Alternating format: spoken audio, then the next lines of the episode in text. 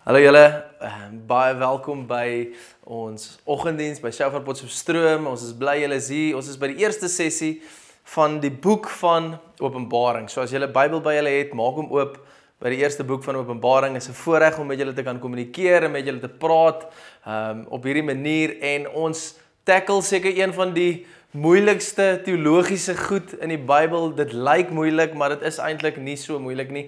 Ehm um, dis vir my nogal 'n uitdaging om dit reg te hanteer. Dis ongelooflik dat Openbaring, ek weet nie of julle hierdie weet nie, maar die enigste boek in die Bybel is waar daar sewe seëninge is wat geskryf word vir die mense wat dit lees en bewaar. So dis 'n goeie ding wat ons wil hê, maar dan is daar ook um 'n waarskuwing wat sê as ons enige van die woorde wegvat of bysit dat dit wat gebeur met die die pla oor ons lewe sal kom. So ek het so 'n bietjie van 'n heilige vrees vir die boek van Openbaring en ek hoop dat ehm um, die manier hoe ons dit oor die volgende paar weke gaan hanteer, julle sal seën en dat die ware boodskap van die boek van Openbaring ehm um, ons sal bedien. So as jy nie gehoor is vandag aan aanlyn natuurlik dan is jy in een van 'n paar kategorieë. Eerstens is jy dalk iemand soos ek wat al Openbaring gelees het. Ek het een keer vir 7 weke deur hoofstuk 2 en 3 gepreek. Dit was dit was dit verder ek het net gelees en die helfte van dit dalk nie regtig verstaan het nie. Dalk is jy in daai kamp of dalk is jy iemand wat al vir 'n tyd lank Jesus ken en dien en jy was al eers by 'n werkswinkel of 'n seminar of iets wat gaan oor die boek van Openbaring. En ek weet die die seminare en die werkswinkels en goed word deur toegewyde Christene aangebied en ek hoop om niks van hulle af weg te vat nie. Ehm um, maar wat ek vir jou wil vra sit bietjie dit wat jy gehoor het op die op die op die back burner as ons die Engelse woord kan gebruik en wees oop om dalk iets nuuts van die boek van Openbaring te leer. Wat vir my lekker is is dat ek kom nie met 'n vooropgestelde idee na die boek van Openbaring toe nie. Ek wat ek gelees het en geleer het is vir my vars en nuut en ek wil uit daai konteks uit ehm um, dit vir ons verduidelik. So so kom ons lees wat sê die boek van Openbaring en ons laat skrif skrif interpreteer. Okay, en ons vergeet van alles wat ons dalk al gehoor het of of eers gelees het of gesien het. Daar's 'n klomp stories wat die rond is doen oor ehm um, dis die eindtye en se anti-kris en die merk van die dier en al hierdie goed en en ek hoop dat soos wat ons deur die boek van Openbaring preek dat jy so bietjie sal rustigheid kry om te sien waaroor die boek van Openbaring eintlik regtig gaan. Dit is nie geskryf om voorspellings te maak oor die toekoms nie, maar dis 'n boodskap vir 'n groep mense gewees en dis ook 'n boodskap wat relevant is vir ons, soos die soos die soos die res van die Bybel. So wat my interessant is in hoe ons met Openbaring werk is dat ons die boek soms anders hanteer as ander boeke in die Bybel. Ehm um, dis asof ons daai boek wat aan die einde is van die Bybel dit vat en dink dat dit geskryf is vir 'n gehoor wat 2000 jaar gelewe het nadat die boek geskryf is. En Die probleem daarmee is as dit jou vertrekpunt is, want jou vertrekpunt is baie belangrik anders is jou interpretasie van die boek verkeerd. As dit jou vertrekpunt is en jy dink dat Jesus vir Johannes opdrag gegee het om 'n boek te skryf wat nie vir 'n gehoor van daai tyd bedoel is nie, maar vir een wat 2000 jaar terug of vorentoe gaan lewe, dan is Jesus in 'n mate bedrieglik. Ek sien dit nêrens in sy karakter, ek sien dit nêrens in skrif nie. So Die vertrekpunt is dat die boek van Openbaring geskryf is vir 'n spesifieke gehoor en vir 'n spesifieke doel en dit is belangrik vir ons om te verstaan wat daai spesifieke doel en gehoor is. Wie's die mense waarvoor dit geskryf het? Wat het in hulle lewens aangegaan? En ook hoekom is die boek geskryf? Hoekom was dit nodig dat hulle sekere bemoediging nodig gehad het? Nou wanneer jy jou Bybel lees en ek my Bybel lees, is daar twee goed wat ons dissiplines wat ons moet toepas. Okay, die, die hierdie gaan nou hierdie gaan vir dies van julle wat nog nooit hierdie woorde gehoor het nie, um, hou vas in jou stoel. Okay, die eerste een is eksegese en die ander een is hermeneutiek. Dis twee dissiplines wat gaan oor die interpretasie van die Bybel. Eksegese gaan oor die korrekte vertaling van woorde uit Grieks en Hebreëus waarin die Bybel geskryf het in ons hedendaagse taal dat as ons dit lees, dit dieselfde boodskap vir ons gee as wat dit vir die eerste leser sou gee. Dis die die die dissipline van eksegese en dan die dissipline van hermeneutiek gaan oor die korrekte interpretasie van die die idees en die beginsels en en en hoekom dit geskryf het en dat dit nog steeds op so 'n manier oorgedra kan word. So hierdie twee goed is baie belangrik. Jy kan nie die Bybel lees sonder hierdie twee goed nie. Ons doen dit met al die ander boeke. So wanneer ons Galasiërs lees, dan dan dan vind ons uit wat was aan die gang daar. Hoekom is die boek geskryf? Wie het dit geskryf? Waarvoor het hy dit geskryf? Ons doen dit met Filippense, ons doen dit met met die evangelies. Ons doen dit met die boek van Handelinge. Maar om een of ander snaakse rede doen ons dit nie met die boek van Openbaring nie. En dit is gewoonlik waar die probleem kom wanneer dit by Bybel interpretasie kom, is dat ons hom anders hanteer as al die ander boeke. Nou, 'n goeie voorbeeld van van hermeneutiek en hoekom dit ons baie de mekaar kan maak is byvoorbeeld 1 Korintiërs 11 waar Paulus skryf vir die vrouens in die gemeente en hy sê julle moet almal 'n hoed dra. OK, het julle al daai verse gelees? Baie debatte oor moet vrouens nog hoede dra kerk toe. Ehm um, en en die eenvoudige antwoord is ons moet uitvind as ons hermeneutiek toepas wat het aangegaan in Korinte. Hoekom het Paulus hierdie opdrag vir die vrouens gegee want dit bepaal of dit nog op ons van toe is dit nog relevant vir ons? Wat was die konteks van wat daar gebeur het? Nou wat daar aangegaan het is wat was kulturele gebruik vir vrouens om hoede te dra.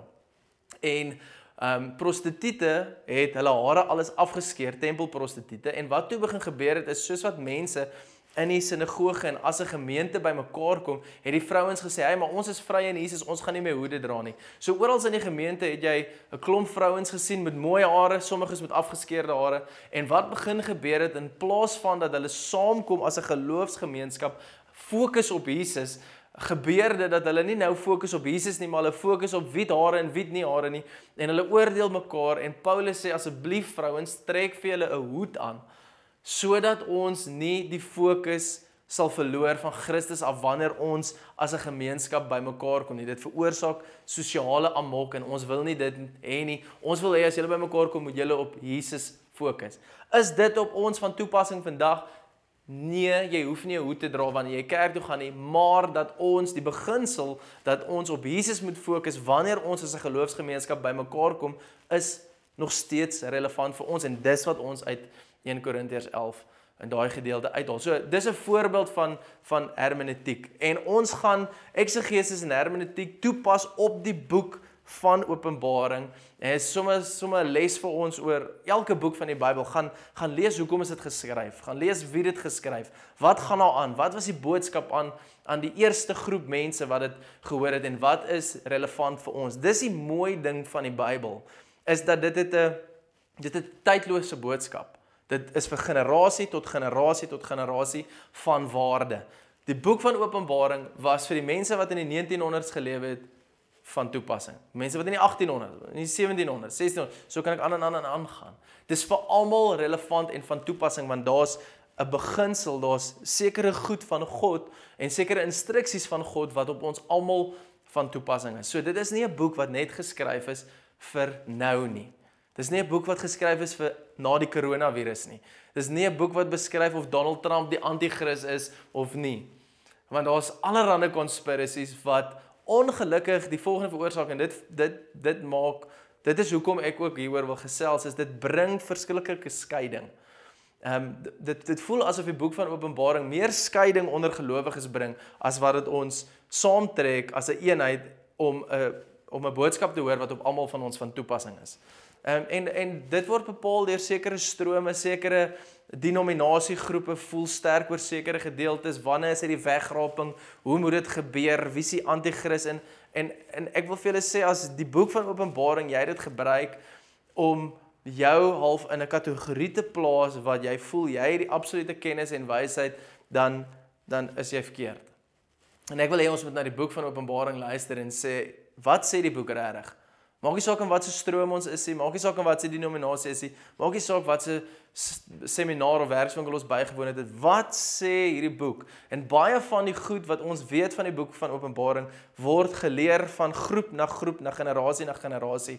Ehm um, en en daarom is dit belangrik vir ons om dalk daai goed half terug te skuif en te sê, okay, maar Maar kom ek kyk met vars oë na die boek van Openbaring. Wat is daar wat vir my belangrik is want daar's 'n baie besonderse boodskap wat ek glo jou gaan bemoedig soos wat dit my gaan bemoedig oor al klaar bemoedig het oor die volgende volgende paar weke.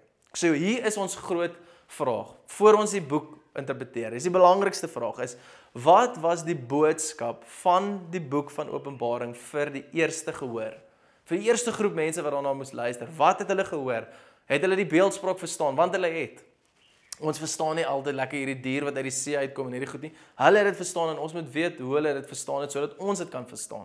Hulle het alles verstaan wat in hierdie boek plaasvind en ons wil weet wat dit vir hulle beteken en wat se relevantie vir hulle en ook vir ons. So so dis ons eerste baie belangrike vraag. Wat is die boodskap vir die eerste groep Christene gelowiges wat hierdie boek gelees het? Nou om daai vraag te kan beantwoord, moet ons gaan in ons tydmasjien klim na 95 na Christus. Dis wanneer die boek van Openbaring geskryf is. 95 na Christus.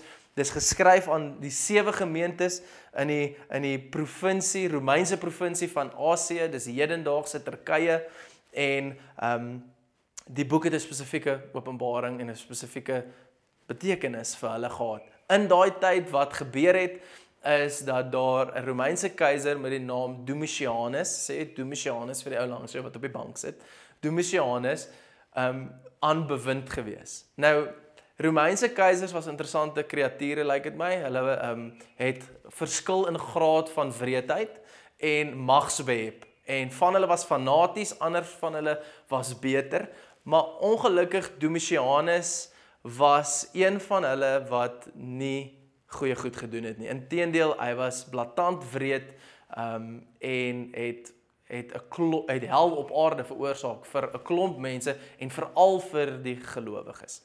So een van die goed wat wat Rome ingestel het om om die provinsies wat hulle inneem en beslag op lê seker te maak dat hulle lojaal bly aan Rome en aan die keiser is dat hulle keiserlike aanbidding ingebring het.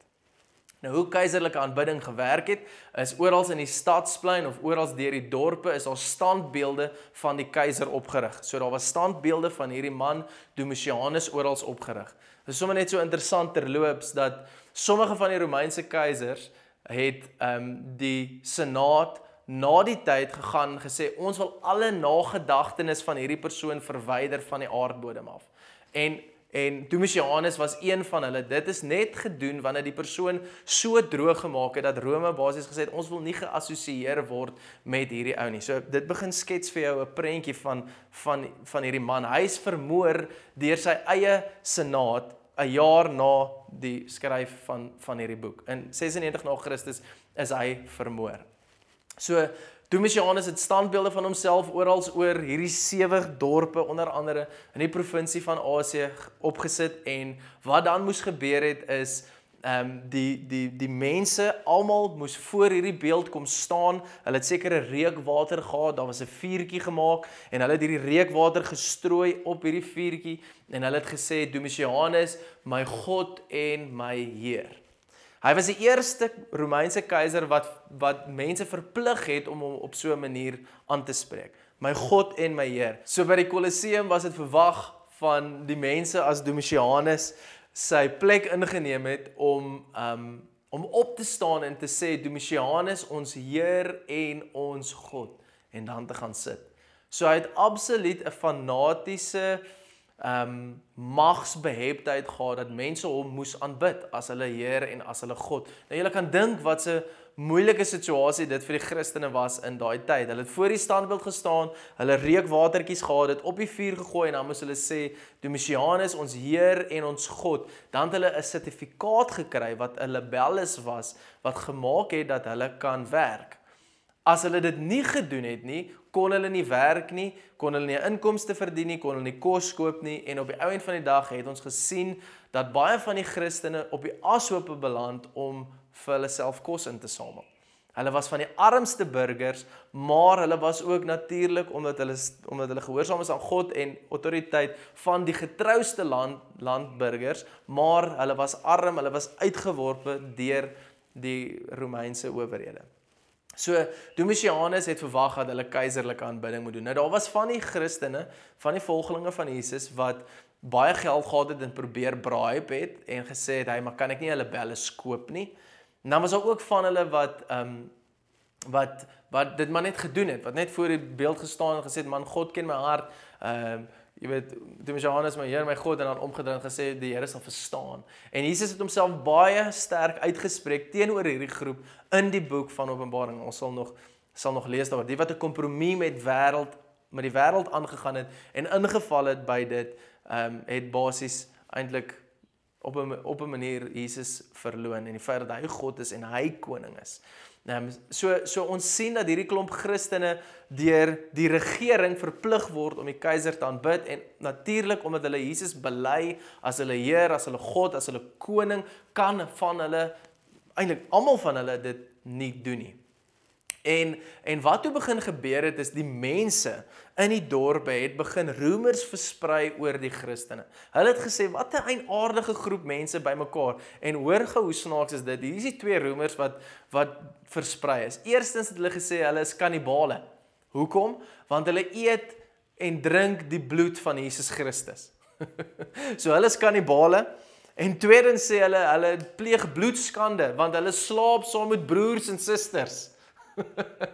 so vir daai twee redes het daar roemers begin versprei en die mense het gedink dis hulle plig om hierdie onheil uit hulle midde uit te verwyder.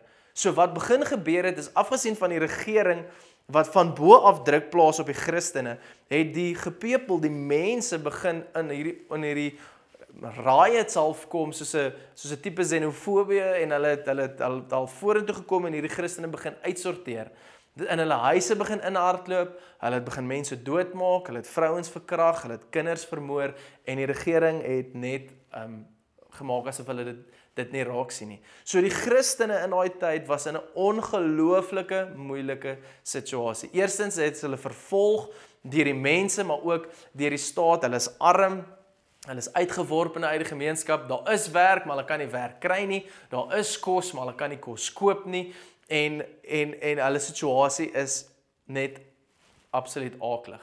Wat die regering ook gedoen het is dat hulle die geestelike leiers, hulle het gesê ehm um, ehm um, strike the shepherd and scatter the sheep, het hulle die geestelike leiers gevat en hulle het hulle in gevangene gesit, politieke en godsdienstige gevangenes op die eiland van Patmos.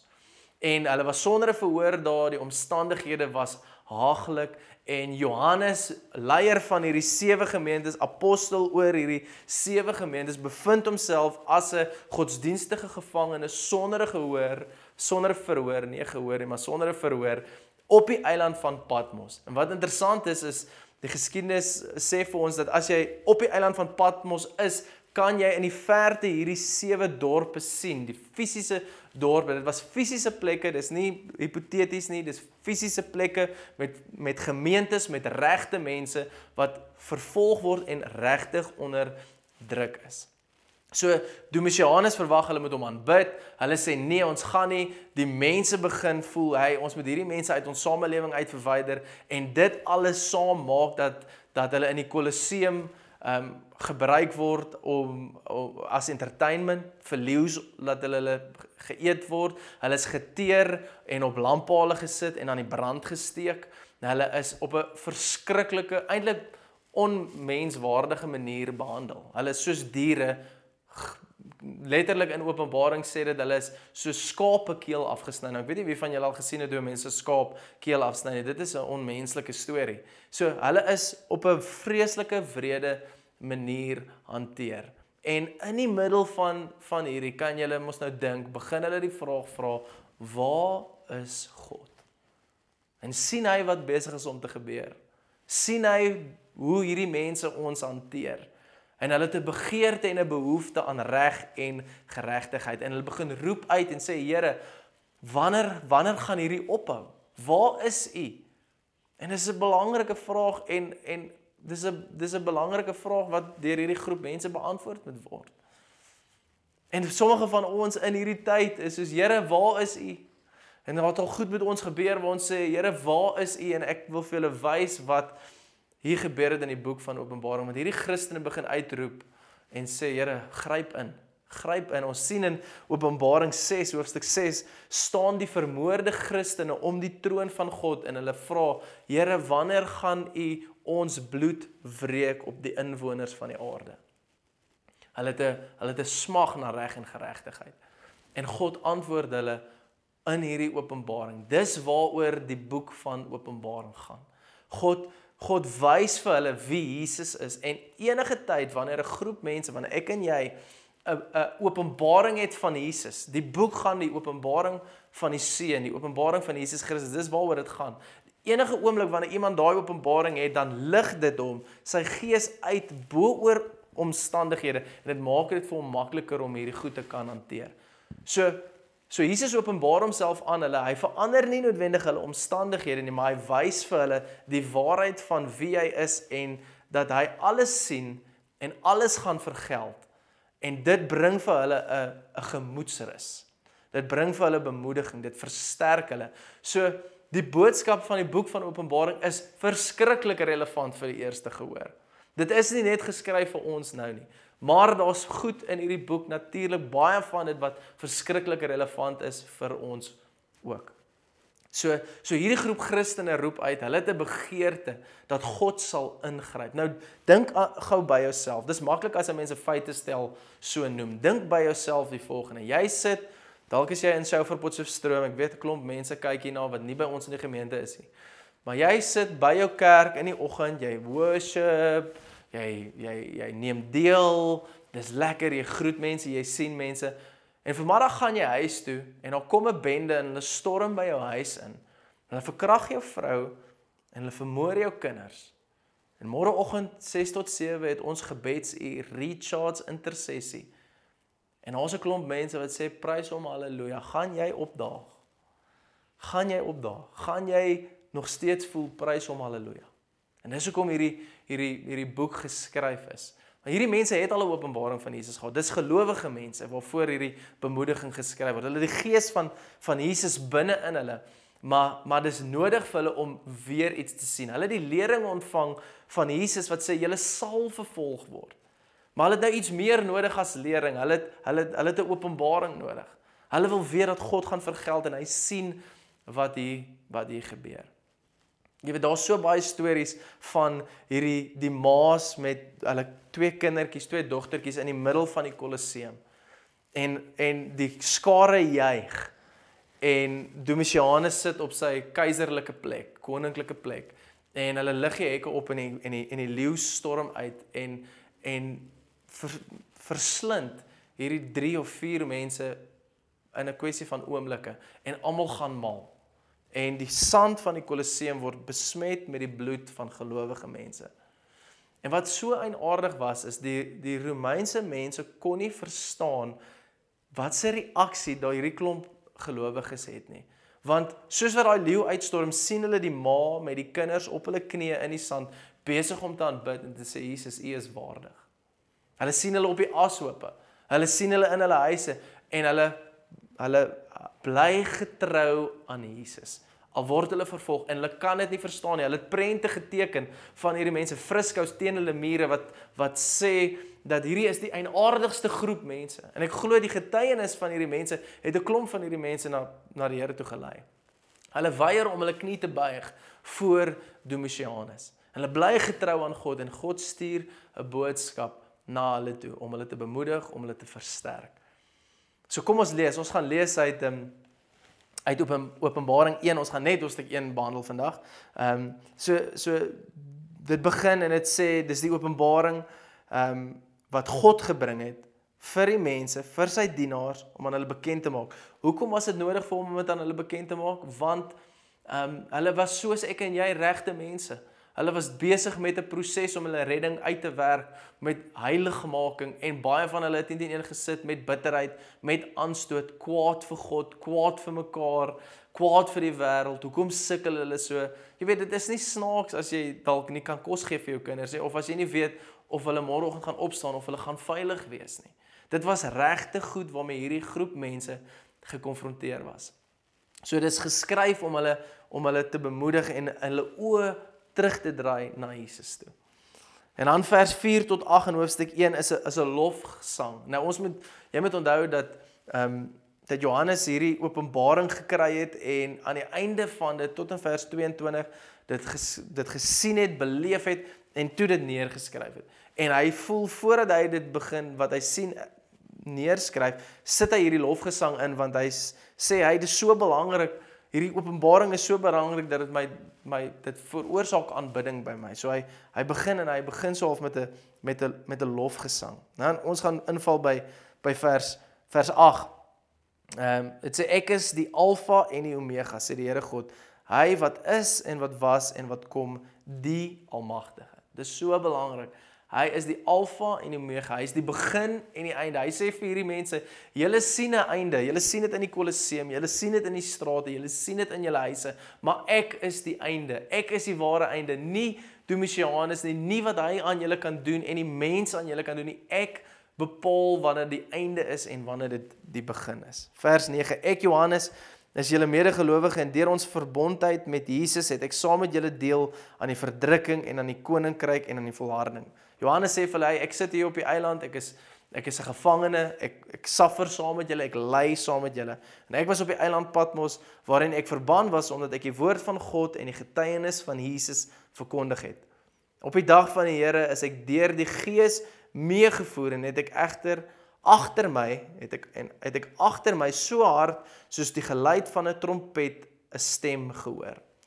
Hy so hard soos die geluid van 'n trompet 'n stem gehoor. 'n Ander vertaling sê so hard soos 'n bassein. Nou nou dink net hier aan Johannes staan op hierdie eiland op Patmos en ewe skielik agter hom, hy moes hom doodgeskrik het, hoor hy hierdie stem soos 'n bassein, soos 'n trompet. Nou ons sien dit ook in Eksodus 19 vers 16 die eerste keer toe God homself aan Moses en die volk openbaar. Toe sê dit presies dieselfde beskrywing. Dit sê die die die stem soos die gedruis van 'n bassein. Dit was so hard. En dis die stem van God, die autoriteit van God, die mag van God wat hier gepraat word. In in in Exodus was dit wanneer die wet gegee is en voorwaardes neergelê is oor die oordeel van God. En ons sien aan die begin van hierdie eerste visioen dat weer die ondertoon van hierdie visioen is dieselfde stem, dieselfde mag, dieselfde autoriteit wat kom om te oordeel. God se stem, dis 'n gedruis. Hy hoor 'n verskriklike geraas aan die agterkant van hom. En hy en hy en hy raak bewus van die feit dat God by hom is vers 11 en hy die stem sê vir hom die volgende sê skrywe wat jy sien in 'n boek op en stuur dit vir die sewe gemeentes Efese, Smyrna, Pergamum, Thyatira, Sardes, Philadelphia en Laodicea. Skryf dit neer, stuur dit vir hulle wat jy sien en wat jy hoor. En dan sê vers 12 ek het omgedraai om te sien wie dit is wat met my praat. Ek het omgedraai om te sien wie dit is wat met my praat. En toe ek omgedraai het, het ek sewe goue staanlampe gesien. Ek het sewe goue staanlampe gesien. Nou, dis interessant. Eerstens dat dit goud is. In die tempel in die Ou Testament as jy gaan lees, was daar die voorhoewe, daar was die die heiliges en dan was daar die allerheiligstes. Nou alles in die voorhoewe was van koper gemaak. Dit simboliseer die vlees, die mens. Alles wat in die heiliges en die allerheiligstes is, is van goud gemaak want dit simboliseer God. So hierdie goue lampstaan is sewe van hulle praat van die sewe gemeentes en die feit dat dit goud is beteken dis God se. So hy sê hierdie gemeentes is my gemeentes. Dis sy eiendom. En dit staan in die wêreld en hierdie gemeentes, hierdie kandelare is besig om 'n lig te skyn wat praat van die teenwoordigheid en die getuienis van Jesus op die aarde tussen hierdie klomp mense soos wat dit aangaan. En ons sien dat God sê dis my gemeentes. Die sewe die sewe gemeentes, hulle is daar, hulle staan daar en dis myne. Moenie dit vergeet nie, dis syne. Hy hy regeer dit, hy beheer dit. Sewe goue staanlampe. En tussen die lampe staan iemand soos die seun van die mens. Tussen die lampe staan iemand soos die seun van die mens. Nou dit dit laat ons terugdink aan aan die openbaring wat Daniël gehad het toe hy en sy vriende in die vuur oond gegooi is, was daar iemand soos die seun van die mens saam met hulle in die oond. Nou hierdie groep is in hulle eie tipe oond. Hulle is verdruk, hulle word vervolg, hulle word vermoor, vermink, verkrag en God sê vir hulle ek is by julle. Die verskil tussen Daniël se storie en Johannes se openbaring is dat daai was 'n engel, hierdie was 'n openbaring van die opgestane verheerlikte seun van God Jesus. So So hy sien vir Jesus en hy sê dis iemand soos die seun van die mens. Hierdie beskrywing word gebruik om om na die menslikheid van Jesus te verwys. Dat hy is tussen hulle. Julle moet onthou dat Johannes het vir Jesus geken. Hy is die disipel wat met sy kop op Jesus se bors gesit het. Maar hy sien nou 'n ander tipe Jesus wat soos die seun van die mens is in 'n verheerlikte staat, opgestaan. En nou kyk, ons gaan nou verder sien wat sy reaksie is. Hy het 'n lang kleed gehad en 'n goue band om sy bors. Nou gaan hierdie gedeelte vir julle lees en dan sê wat die interpretasie daarvan is. Die hare op sy kop was wit soos wit wol, soos sneeu en sy oë het soos vuur gevlam. Sy voete was soos geel koper wat in 'n smeltoond gloei en sy stem soos die gedruis van 'n groot watermassa. Hy het 'n lang kleed aangetree en 'n goue band om sy bors. Die uniform wat hulle hier beskryf is die uniform van 'n regter. Dit is dis 'n regter. Jesus beeld homself uit as 'n regter. Dit is moeilik vir Johannes om te verstaan wat hy sien, so hy gebruik beeldspraak hier, maar wat hy sien is hy sien God as 'n regter, Jesus as 'n regter. Nou ons sien dit nog steeds vandag in Brittanje dat die regters het hierdie kleed aan, die hoofregter het 'n rooi kleed aan en hy het wit hare, 'n pruik op en hierdie wit hare verwys na hulle wysheid in in hierdie geval van God of van Jesus wat ons hier sien is dit sy absolute wysheid en sy absolute reinheid. Dis waartoe die wit soos wol en en dit wys op die wysheid die die oue van Dawid ook in die boek van Daniël geopenbaar word, het ook wit hare wat so wit soos wol, so sneeu en soos wol was. En en en dit verwys na God se wysheid en sy absolute reinheid. Nou die die die reg wat interessant is, die prokureurs het so 'n wit pruitjie op, maar hulle hare is kort want hulle wysheid is beperk, maar die regter het 'n lang wit pruik want hy is hy is die wysste ou in die kamer en hy gee die finale bevel. Okay, so so ehm um, ons sien dit ons sien dit in die in die regstelsel en en en dis wat Johannes hier sien. Hy sien hierdie wit hare, die wysheid, die reinheid van van Jesus en hy sien dat hy kom as 'n regter om te oordeel. Haar op sy kop wit. Vers 15. Sy voete was soos geel koper wat in 'n smeltoond gloei. Nou ek het net vir julle gesê dat koper is die is die vlees. Nou koper wat wat gloei wys op die oordeel van God op vlees op die mens op aarde. So so hierdie hierdie hierdie voete wat wat gloei wat geel koper is wys op die oordeel van God op die vlees op die aarde. En sy stem is soos die gedruis van 'n groot watermassas weer eens. Sy stem is soos soos 'n gedruis. Dis is 'n dis die mag en autoriteit van God waarvan hy bewus is. Dis hierdie Jesus wat hy ken, wat hy op sy bors maar maar hy sien iets anders hier. Hy's 'n regter. Hy's 'n verheerlikte God wat kom om te oordeel. In sy regterhand het hy sewe sterre gehad. En hierdie sewe sterre die die die Grieks wat hier gebruik word vir hierdie sewe sterre um, kan vertaal word dat dit die sewe dis die afgevaardigdes, die verkondigers van die boodskappers. En ons vermoed dat hierdie sewe sterre die sewe afgevaardigde leiers is. Die die evangelie verkondig ouens wat die evangelie verkondig aan hierdie gemeentes en Jesus sê ek het daai sewe ouens van die leiers van hierdie sewe gemeentes het ek in my hand.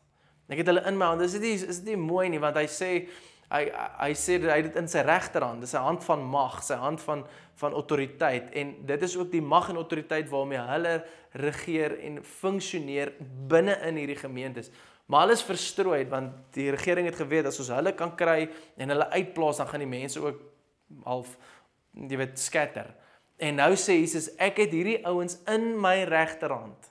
Die sewe sterre van die sewe gemeentes. Ek ek is ek is by hulle, ek is met hulle, ek praat met hulle. Ek kommunikeer met hulle. Ehm um, hulle was in sy regterhand en dan sê dit en 'n skerp swaard met twee snykante het uit sy mond uitgekom. Hierdie twee snydende swaard sien ons baie in skrif. Die twee snydende swaard sê dat dat God se oordeel, sy woord sny twee kante toe. Dit snoei die gelowiges en dit sny die wêreld.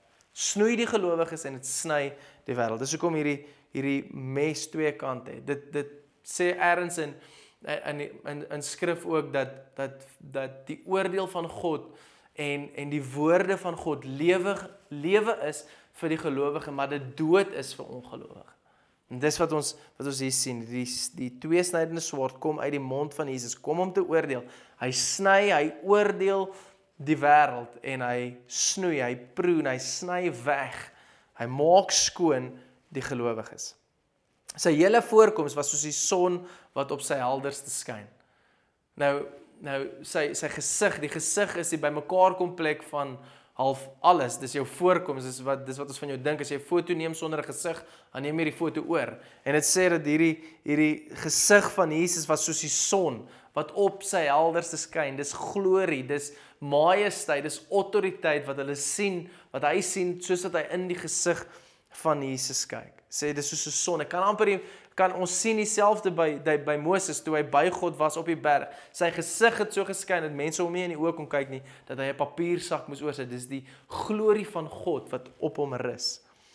In vers 17 is interessant. Dit sê toe ek hom sien, het ek by sy voete neergeval en bly lê soos een wat dood is. Johannes ken vir Jesus. Hy's die disipel wat na Jesus se maag gekyk het. Hy's die enigste een wat by die kruis was. Hy ken hom op sy beste, hy ken hom op sy slegste aan die kruis wat hy fisies gelyk het. Maar hier sien hy iets van Jesus en die die openbaring laat hom op sy knieë neerval en voel asof hy dood is.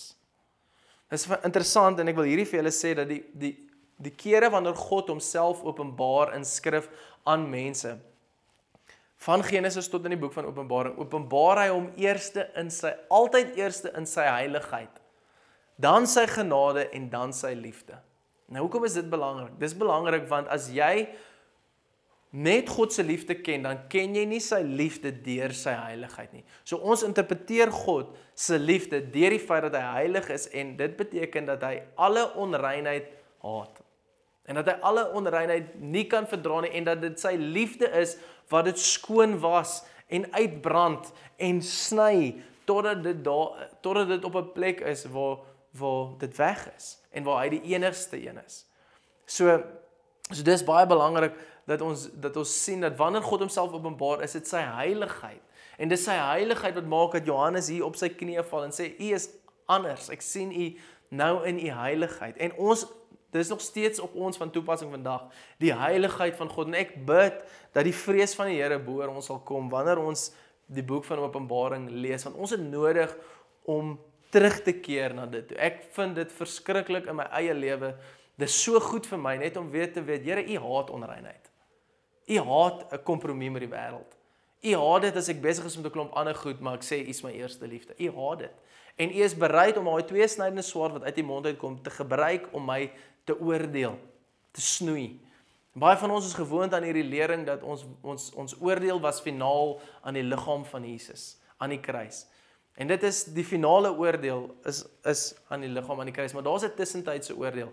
Want ons gaan lees in Openbaring 2 en 3 dat God begin sy oordeel. Jesus begin sy oordeel by die kerk, by sy mense. En hy sê vir hulle bekeer julle anders, gaan dit en dit en dit gebeur. So daar's 'n tussentydse oordeel vir ons as gelowiges wat ons moet bewus wees van. Dat God dat daar sekere nagevolge is vir ons wat meng met die wêreld, wat meng met kompromie, wat meng met sonde, wat dink ons kan dit bestuur en beheer en hy sal nie die beter van ons kry nie. God is heilig en hy soek alles van my en jou. En ons moet kan sê soos hierdie groep mense, u sit aan die troon, u is in beheer, u is absoluut in beheer van alles van my. En dan sê dit hy het met sy regterhand aan my gevat en vir my gesê dit is so persoonlik. Hy sê gesê moenie bang wees nie, dit is ek. Ek die eerste en die laaste, die lewende. Nou daai daai gedeelte weet dit is ek sê so mooi in die Grieks, die Afrikaans sê dit eintlik nie die Grieks sê dit sê dit mooier, dit sê dit is ek en net ek. Praat van 'n eksklusiwiteit. Dit sê dis ek en dis net ek. Dieselfde woord gebruik in Matteus 14 wanneer Jesus by die disippels is en die boot gaan sink en hy sê vir hulle ek is hier. Dis ek en is net ek en net ek is hier en ek is in beheer en julle kan julle kan rustig wees want ek is hier. En dis wat hy vir hierdie groep mense sê. Hy sê hulle vra waar is u? Hy sê ek is ek is hier. Ek is ek stap tussen die lampstander. Ek stap tussen julle, tussen daai goue kandelaare. Ek is by julle. Ek is met julle. Ek sien alles, ek gaan alles vergeld. Ek is by julle. En uh, dis ek en net ek Johannes 14 sê sê ek is daai daai gedeelte sê eintlik dit is ek en net ek is die weg. Dis ek en net ek is die waarheid. Dis ek en net ek is die lewe. Daar is niks buite hom nie. Hy sê vir hierdie groep mense, luister, ekke regeer, nie Domitianus nie nie die Romeinse owerhede nie, nie die soldate nie, nie die mense nie. Ek en net ek sit op die troon en regeer en oordeel en dit het 'n ontsettende gemoedsrus gebring by hierdie klomp gelowiges. Dat weet hierdie mense het nie die finale sê oor my nie. Ek kan doodgaan in die Kolosseum, maar dis nie die einde nie, want Jesus is die Alfa en die Omega. Hy is die begin en die einde. Hy het die laaste sê en hy het die sê oor my lewe en my toekoms en my ewigheid. En daai openbaring van wie Jesus is, het hierdie groep mense uitgelig en dit gemaak het hulle kan cope met hulle omstandighede. En ek glo ons het dieselfde openbaring van Jesus nodig. Ons het nodig om te kan sien dat hy is in beheer. Hy sit op die troon en en en hy hy hy is in ons midde. Hy's by ons met ons in hierdie tyd. Hy's by jou in jou huis, in jou in jou besigheid, in jou familie. Hy's by jou, hy's met jou. En hy kan sien wat gebeur en hy gaan alles vergeld. Dit is so 'n kragtige ding. En dan sê hy laastens, hy sê moenie bang wees nie, dis ek, dis ek is die eerste en die laaste, die lewende. Ek was dood en kyk, ek lewe tot in alle ewigheid. En ek het die sleutels van die dood en die doderyk. Ek weet baie van julle verloor baie keer julle sleutels en Jesus sê hy ek het sleutels, maar daar's ander tipe sleutels. En ek het die sleutels van dood en die doderyk. Sy dood is nie finaal nie. Dood is nie in die hande van Domitianus nie. Dis nie in die hande van die van die regering nie. Ek het die sleutels. Dis by my. En ek hoop dat dat hierdie openbaring van wie Jesus is jou gaan vrymaak om in heiligheid te lewe voor hom te weet hy sit op die troon hy regeer. En hy's 'n regter en hy kom om te oordeel hy kom om ons lewens skoon te was skoon te maak nie te maak. Maak nie saak wat ons omstandighede is nie. As ons vandag ons oë kan oplig en hom kan sien gaan ons lewens verander. Gaan maak dit ons met omstandighede kan cope. Gaan maak dit ons ehm um, dat ons anders is. Dat mense gaan dink hierdie is 'n eienaardige groepie mense en ons is nie naaste by so vervolg soos hierdie groep gelowiges nie.